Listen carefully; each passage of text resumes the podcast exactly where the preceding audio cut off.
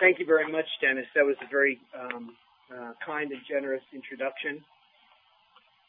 I actually actually like college basketball, though. Although I picked Wisconsin to go all the way this this way this year, so my skill perhaps isn't that great. Um, so I find myself wearing two hats here tonight.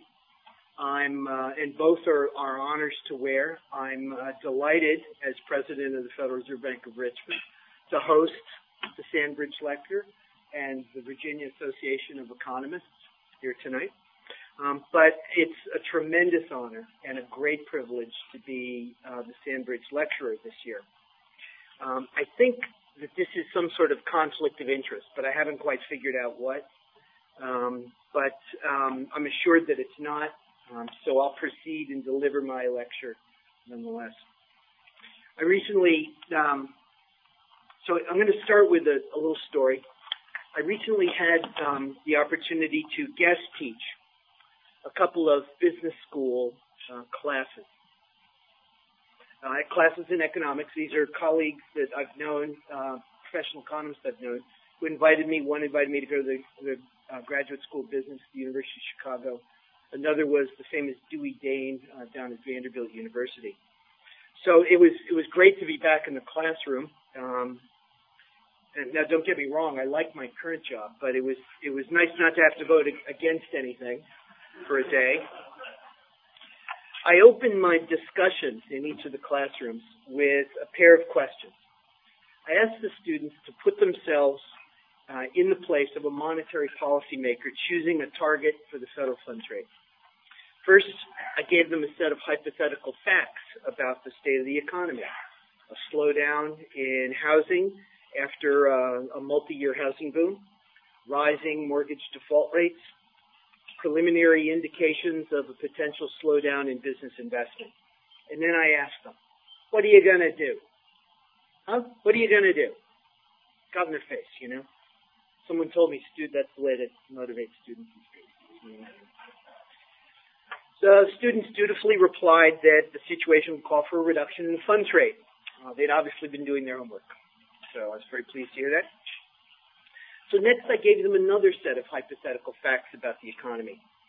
Core PCE inflation on a year-over-year basis has been above 2% for almost three straight years, as uh, Professor O'Toole noted.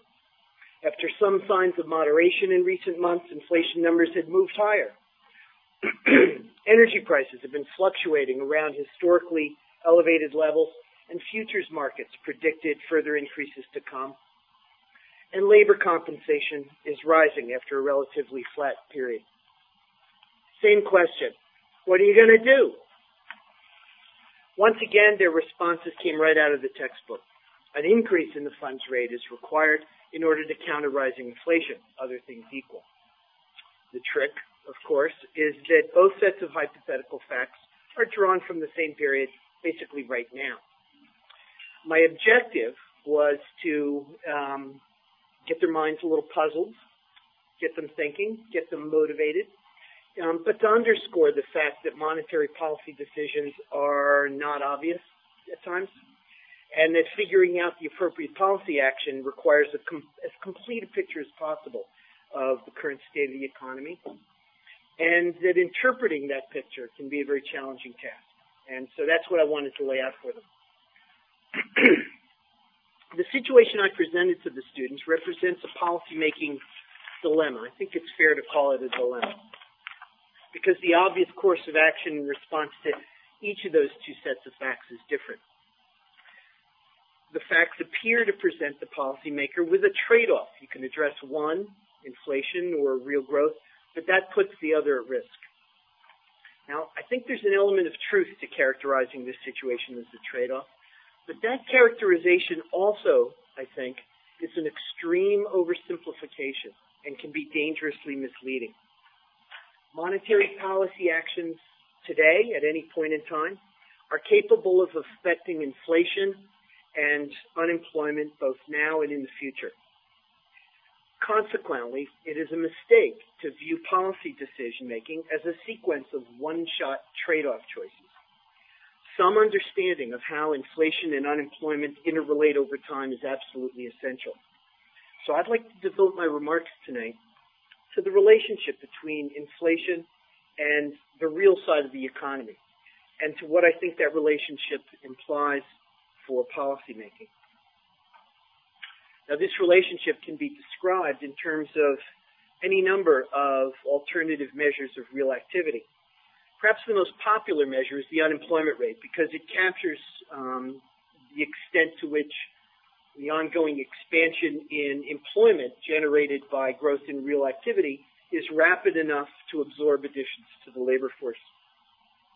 As an indicator of the economy's use of resources, the unemployment rate is commonly used as a rough measure of the extent to which real activity is giving rise to, and I'll quote here, inflation pressures. Now, I have much more to say about that relationship later on. Unemployment and inflation have together been at the center of macroeconomics for at least as long as there has been a field called macroeconomics.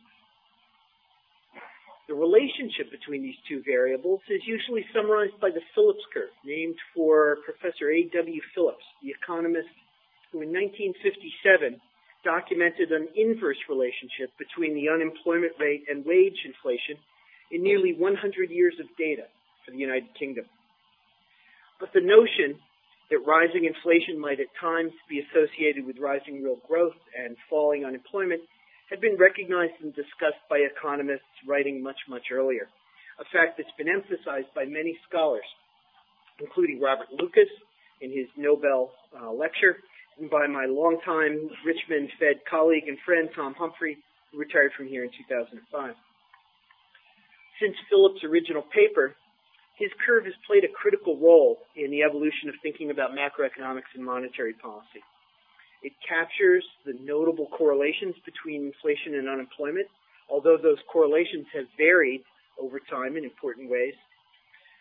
But more importantly, it embodies compactly a theoretical understanding of the interplay between inflation and real economic forces. Because of its importance, and because the modern version of the Phillips curve is in some respects starkly different from the early edition, I think it'll be worth our time to briefly review some of the Phillips curve's history uh, before examining the role it plays today in thinking about monetary policy. As always, the views expressed are my own and not necessarily shared by others in the Federal Reserve, but if you followed my voting record, that shouldn't be a surprise. The Phillips curve began as an a-theoretical relationship essentially drawn to fit the data. The form with which most people are familiar, linking unemployment to price inflation, was first set down in 1960 by Paul Samuelson and Robert Solow for U.S. data. Following Samuelson and Solow, the Phillips curve be- began to be interpreted instead as describing a set of choices available to society each time period. According to this view, if the data suggested that price stability tended to coexist on average with 5% unemployment, we would have to live with higher inflation than zero to enjoy persistently lower unemployment than 5%. This thinking led to descriptions of uh, policy as either stimulating real activity at the cost of rising inflation or fighting inflation by restraining the real economy. This understanding of the Phillips curve seems to have contributed to a political sentiment that, at least when inflation was relatively low, the cost of a little more inflation was worth the return in reduced unemployment. But an alternative understanding of the Phillips curve was emerging in the 1960s. Milton Friedman and Edmund Phelps separately focused on the role of expectations in the relationship between inflation and unemployment. Specifically, they argued that while inflationary policy actions were not that were not anticipated by the public could have a, a temporary stimulative effect on the economy, fully anticipated inflation would not affect real activity. Similarly, surprise disinflation would, could have a temporary contractionary effect, but fully anticipated disinflation would not. This meant that the observed correlation in the data between inflation and unemployment must have come largely from episodes in which changes in the inflation rate were not expected by the public. According to this expectations augmented Phillips curve developed by Friedman and Phelps, changes in inflation and by implication monetary policy could not have persistent, long-lasting effects on real economic activity. Over the long run, economic growth and unemployment would tend to return to rates that were determined by productivity growth, population dynamics, and other characteristics of the markets for goods and labor. To illustrate, suppose a policymaker consults a Phillips curve estimated from historical data. It tells him that 3% unemployment can be achieved at a 5% inflation rate. If the policymaker then eased interest rates in order to bring unemployment down below, uh, down lower, the policy might initially have the intended effect, provided the public continues to expect the lower previously prevailing inflation rate. But, the, the Friedman-Phelps framework argues, a sustained effort to maintain inflation at 5% would ultimately lead the public to adjust their expectations for inflation. In the long run, unemployment would again rise again to its natural level given by the real structure of the economy. In retrospect, many observers have labeled the Friedman-Phelps analysis prescient. They point to the 1970s as confirmation that the implications of the expected, uh, the expectations augmented Phillips curve was correct because a period of high and volatile inflation in the 1970s brought no sustained improvement in real economic activity. In fact, probably not coincidentally, general performance of the real economy was rather poor during that period. The analysis of Friedman and Phelps focused attention on the critical macroeconomic role of expectations. What they assumed was adaptive expectations, meaning that households and firms base their expectations of future inflation on their observations of recent past inflation. This made it very natural for them to think of an increase in the inflation rate as, nat- as naturally catching people by surprise. Only over time would people learn about the altered policy stance.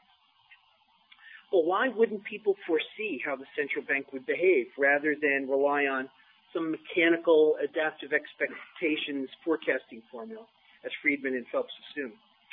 For example, why wouldn't they expect the central bank to try and exploit a short-run Phillips curve even before inflation rises? Such anticipation could rob inflationary policy of even its short-run stimulative effects. In 1972, Robert Lucas provided an alternative rational expectations analysis of the relationship between inflation and real activity. Under rational expectations, people's expectations are based not just on their past observations, but also on their knowledge of how the economy is likely to behave, including their knowledge of the process driving monetary policymakers' choices. The rational expectations analysis retained the Friedman-Phelps implications that only unexpected inflation would be associated with falling unemployment.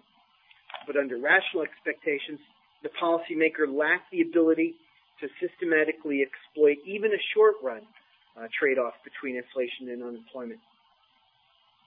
In separate work, Lucas also showed how rational expectations presented a challenge to making policy choices based on statistical estimates of relationships such as Phillips curves in what has famously become called the Lucas critique, he showed that shifts in the pattern of policy behavior would cause such relationships as the Phillips curve to shift over time, so that statistical estimates from historical data would no longer be relevant for predicting the economy's response to a change in policy.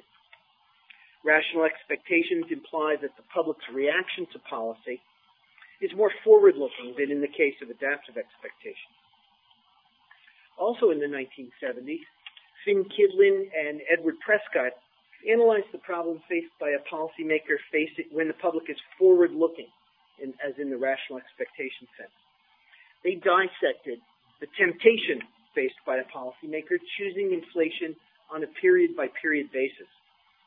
They study a setting in which there's a natural rate of unemployment and in which the best possible policy is one that achieves price stability in any given period, what the public expected the central bank to do has already been determined. Given those beliefs, the policymaker can pull down unemployment with a little more inflation.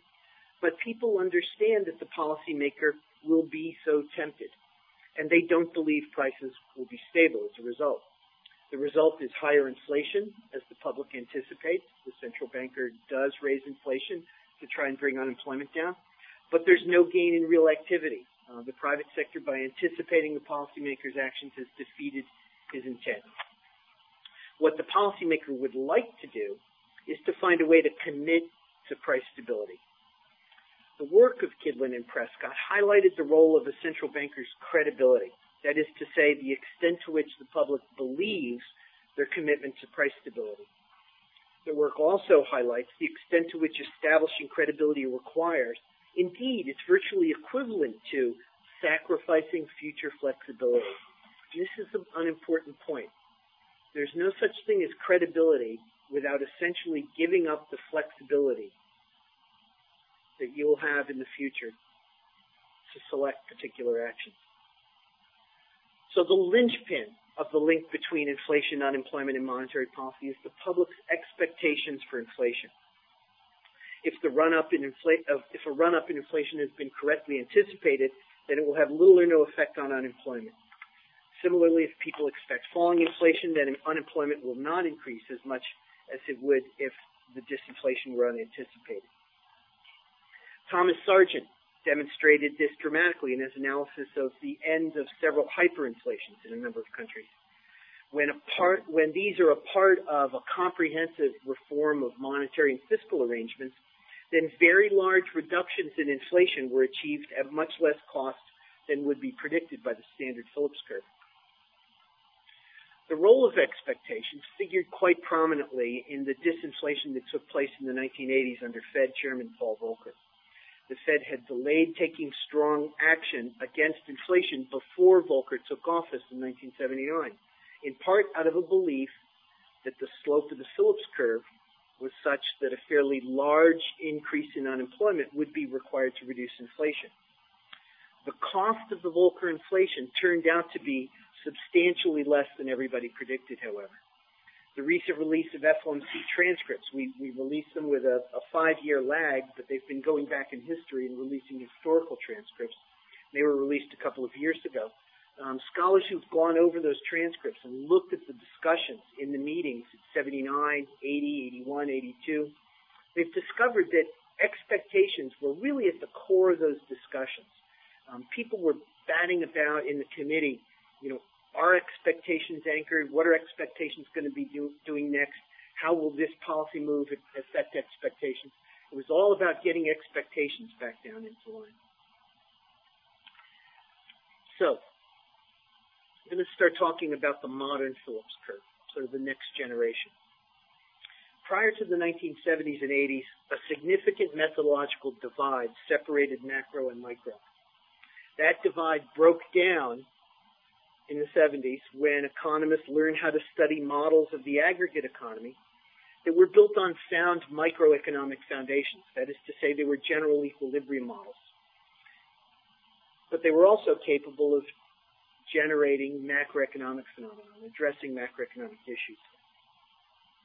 In order to address a macro, macroeconomic, models had to be dynamic because at the core of macroeconomics is investment and interest rates, and those are both intertemporal decisions.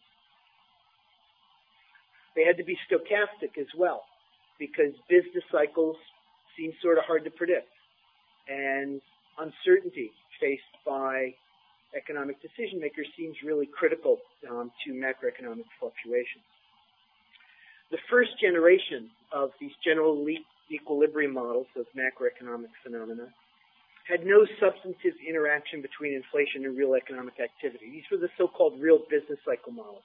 They displayed business cycles that were driven entirely by real phenomena, shocks to productivity, oil, you know, material increases, oil prices, and the like. The challenge was to build models that captured the inflation, unemployment, real activity link in a compelling way. The modern Phillips curve grew out of one approach to understanding that link. The approach involves specifying price setting frictions that make a firm's choice of the price of its good a dynamic decision that depends on expectations of future inflation. In addition, there's a monopolistic competition feature. This makes sense. I mean, you can't really think of a firm setting its price unless they have a little bit of market power. So these are models where every firm has a little bit of market power and they can set their price as a markup um, over their cost. Under common forms of this friction, only a fraction of sellers reset their prices each period, either because price changes are costly um, or because there's some lack of information or for some other reason. Now, they, when they do that, they anticipate the length of time until their next opportunity to adjust their price.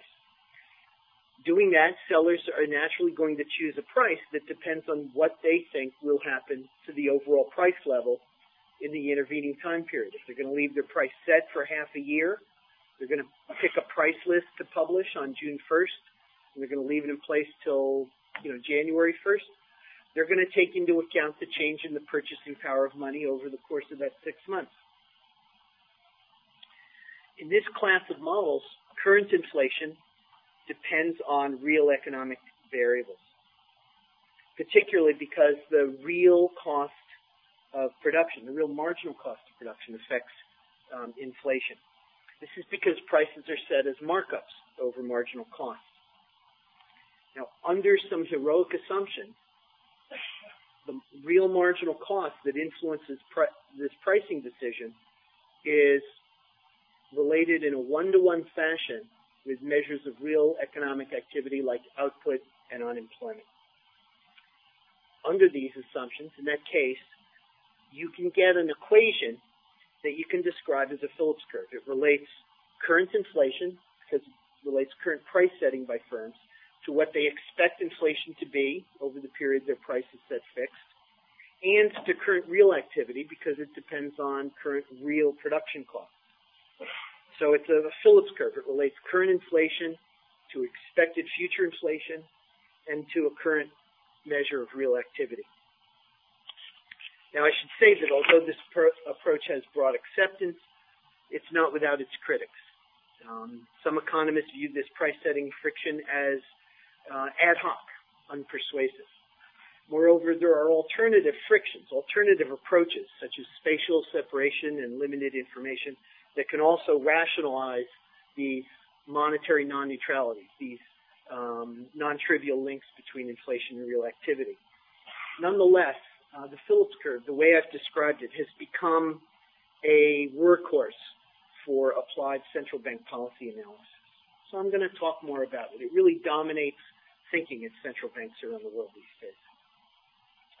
This modern form of the Phillips curve closely resembles the expectations augmented Phillips curve of Friedman and Phelps, and thus it shares many of their same properties. For example, a marked movement in inflation will be associated with a move in unemployment only if the inflation is different from what the public expects to prevail in the near future. Furthermore, inflation expectations in these models are forward-looking so expected inflation, just like inflation itself and unemployment, is an endogenous variable determined by the interaction of the conduct of monetary policy with private sector decisions and shocks to the economy. When economists take this new Phillips curve to the data, they often find that in their regressions, if you throw in past inflation, past inflation is useful for explaining current inflation even after you attempt to control for expected future inflation and for measures of current real activity. This finding has led to some to formulate alternative versions of the Phillips curve in which there's both this forward-looking component that I described, where firms are looking ahead to inflation in the, in the near term, and a backward-looking price-setting behavior. Backward-looking price setters in these models are assumed to form expectations the way Friedman and Phelps described as a weighted average of um, recent past inflation, or to set prices based on some simple rule of thumb based on recent inflation. This is called a hybrid Phillips curve, and it implies that there's an intrinsic persistence to inflation. That is, there's an intrinsic sluggishness or slow moving quality to inflation beyond that implied by the persistence of external shocks or the effect of expected inflation on current inflation or the conduct of policy. Moreover, in the presence of significant backward-looking price-setting behavior, inflation would be propo- would be prone to respond more slowly to changes in policy. Think about it. Um, you know, you, you change policy and it takes a while. You've got these agents that aren't paying attention to what policy is doing, it's only slowly that expectations of inflation and that actual inflation, as set by these backward-looking price setters, adapts to the new policy environment. Consequently, a backward-looking component implies that the real economic cost of bringing down inflation may be higher than would be the case with a purely forward-looking Phillips curve. For the same reason, backward-looking features would mean that inflation does not respond as rapidly to a change in policy as it otherwise might, even if that change itself is well explained by the policymaker and well anticipated and understood by the public. A small cottage industry of economists is now devoted to estimating Phillips curves to try to find the appropriate weight to put on backward-looking price setting. And from what I've just said, it should be clear why, because Phillips curves with that are dominated by forward-looking behavior have different policy implications than Phillips curves that are dominated by this backward-looking behavior. So there's a lot that's at stake. Common estimates are that around 25% of agents form expectations in a backward-looking fashion, although estimates of up to 60% have been obtained. Many such estimates, though, assume that the conduct of monetary policy, in the sense of, you know, what function captures the feedback from current economic conditions to policy setting, has been constant over the estimation period, a period that usually includes the 60s, the 70s, the 80s, and the 90s. If instead one allows for shifts in monetary policy, then it turns out that the estimated weight on the backward-looking component of the Phillips curve is generally far lower, in fact, often zero. The intuition is that by not allowing persistent swings in monetary policy, the standard approach to this estimation mistakenly attributes inflation persistence to the backward-looking expectations rather than letting inflation, the, the persistence of inflation, be attributed to persistent, slow-moving swings in monetary policy, as we as we saw the 60s, and then moving into the 70s, an inflationary trend, and then a slowly a slow decline in the trend in the 80s and 90s.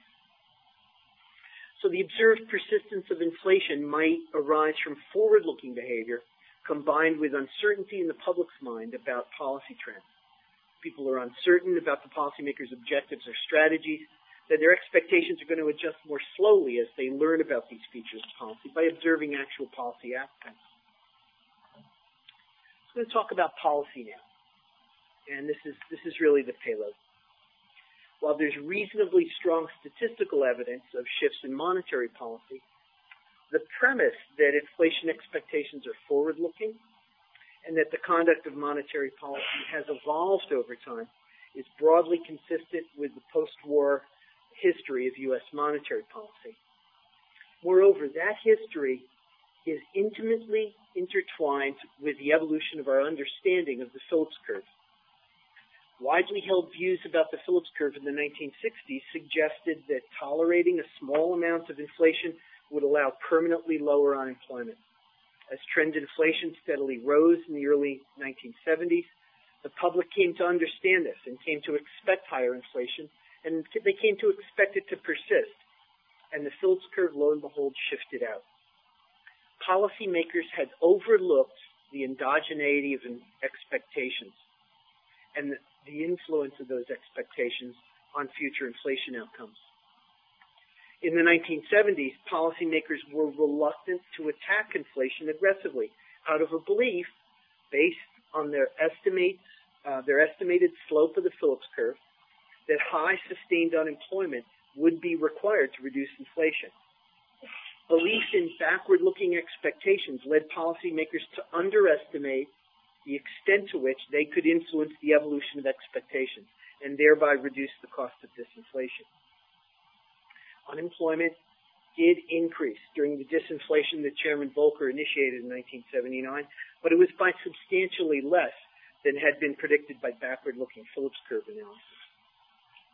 On several occasions after the Volcker disinflation, these have been identified as inflation scares by my former colleague Marvin Goodfriend. Inflation expectations rose, and the Fed responded aggressively by raising real interest rates above what otherwise would have been warranted. These episodes helped gain credibility for the Fed's commitment to low inflation. As realized inflation fell in the 1980s, I'm sorry, the 1990s, available measures of expected inflation fell as well. And since then, they've been fairly low and stable. But this apparent stability, relative to the wide swings they displayed in prior decades, should not be cause for complacency, particularly with inflation currently running uncomfortably high. Some observers, for example, have noted that the decline in the persistence of inflation in recent decades makes it more likely that inflation will soon decline toward its recent trend. This much is unobjectionable. But they go on to argue that policymakers can be more patient as a result, relying on the so-called gravitational pull of inflation expectations, rather than rely on interest rate increases that might push unemployment up but the decline in persistence is most likely a consequence of the way policy has generally responded when inflation rise, rises over the last couple of decades.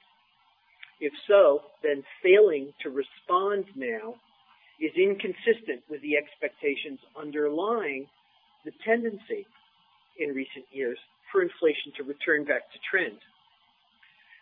This takes the stability of current expectations for granted and it runs the risk of eroding credibility. The nature of the Phillips curve is particularly relevant to evaluating alternative policy strategies for restoring price stability. Would reducing inflation require large increases in unemployment?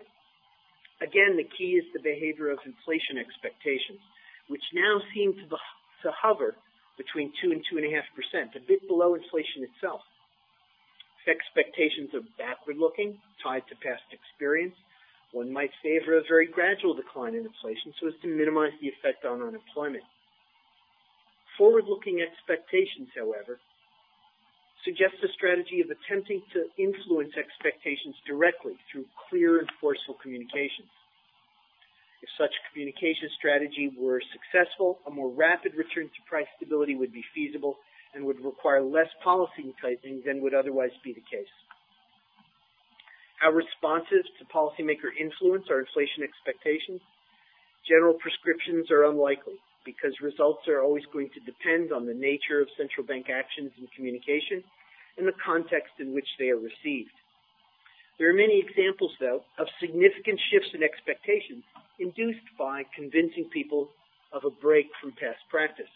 Examples include, as I mentioned before, the fiscal reforms accompanying the ends of hyperinflation, governance changes accompanying the adoption of explicit inflation objectives by other central banks in the last couple of decades, and the operational regime shift adopted by the Volcker FOMC in 1979.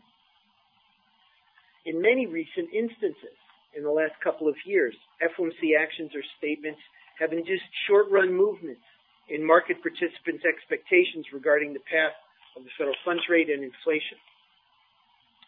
Although there may be no precise historical analogs for potential communications and actions to restore price stability in circumstances just like the present day, these examples suggest to me that significant shifts in inflation expectations are possible. In any case, the centrality of inflation expectations in the modern Phillips curve reinforces the importance of consistency and credibility in monetary policy making, since these are traits that reduce people's uncertainty about future policy and stabilize expected inflation. It suggests that central banks should not take inflation expectations for granted by acting in ways that are inconsistent with expectations and assuming expectations will not shift as a result. Moreover, central banks should guard against underestimating the degree to which they are capable of influencing the evolution of inflation expectations. To paraphrase the late Milton Friedman, inflation is always and everywhere an expectational phenomenon. Or to put it another way, expect, inflation expectations are an outcome of monetary policy, not an autonomous help or hindrance. Central banks are as responsible for the behavior of inflation expectations as they are for the behavior of inflation itself. Again, thank you very much for honoring me um, by inviting me to deliver the Sandridge Lecture this year. It's been a distinct pleasure. um, and I thank you for it.